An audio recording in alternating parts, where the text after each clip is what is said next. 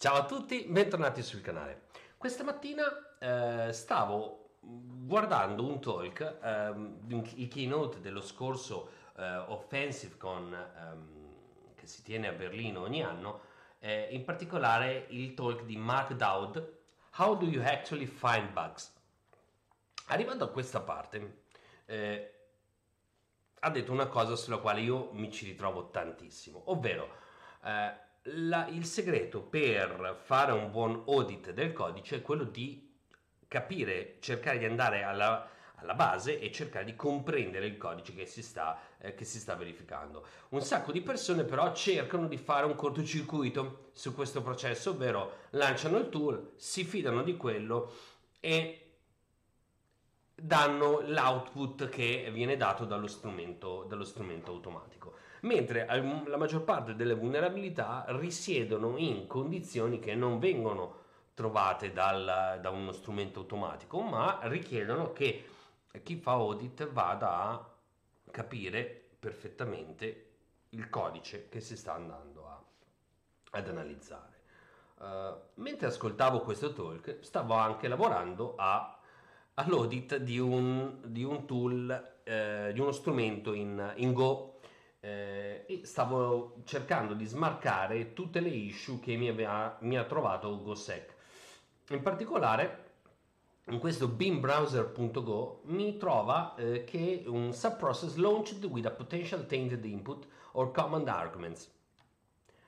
In realtà eh, è, fa- è, fatto, è fatto così volutamente perché la GUI di questo programma che eh, apre ehm, che apre un URL con eh, hardcoded credential e questa sarà ovviamente una cosa che non va bene eh, chiama Open Browser. Open Browser è una funzione definita qua sotto che eh, non fa altro che andare a eh, costruirsi il comando da, da lanciare e poi eseguirlo. Quindi in realtà è mh, mm, assolutamente lecita l'esecuzione che poi troviamo qui in linea 45 exit.command perché è il suo mestiere. Quello che il tool non ha visto è la seguente cosa. Uh, in particolare eh, questo strumento va a vedere se c'è qualcosa nella variabile d'ambiente. E qui già una piccola cosa, perché se io metto, io posso comand- comandare il eh, comportamento del, del tool andando a giocare con la variabile d'ambiente. Ma in particolare poi quello che possiamo vedere è che um,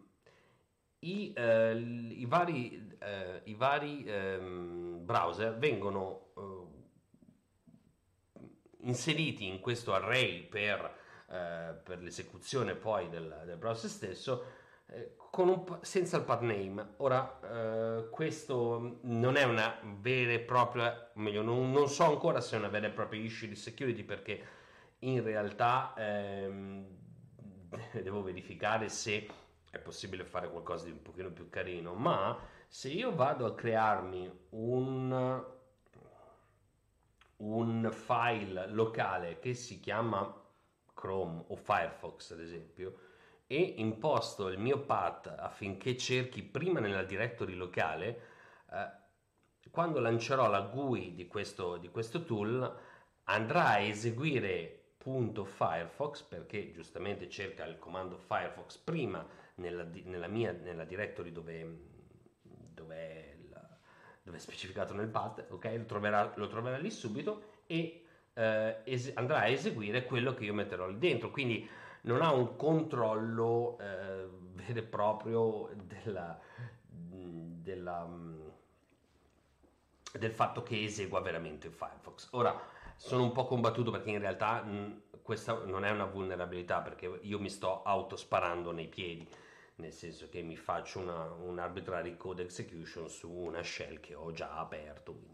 non, non è nulla, in realtà è soltanto un abbellimento, si potrebbe fare qualcosa di più fine in maniera tale che non si abbia questa path confusion. Eh, sta di fatto che non è, non è carino e adesso devo, andrò a verificare se questa, questa particolarità può essere sfruttata per fare qualcosa di un pochino più, pochino più complesso. Eh, quello che mi premeva non è tanto analizzare, analizzare questo, ma tornare su, ah, tornare su quello che diceva eh, il buon Mark, ovvero uh, ce l'abbiamo se ce l'abbiamo ancora, ovvero che non sempre si ha la, ehm,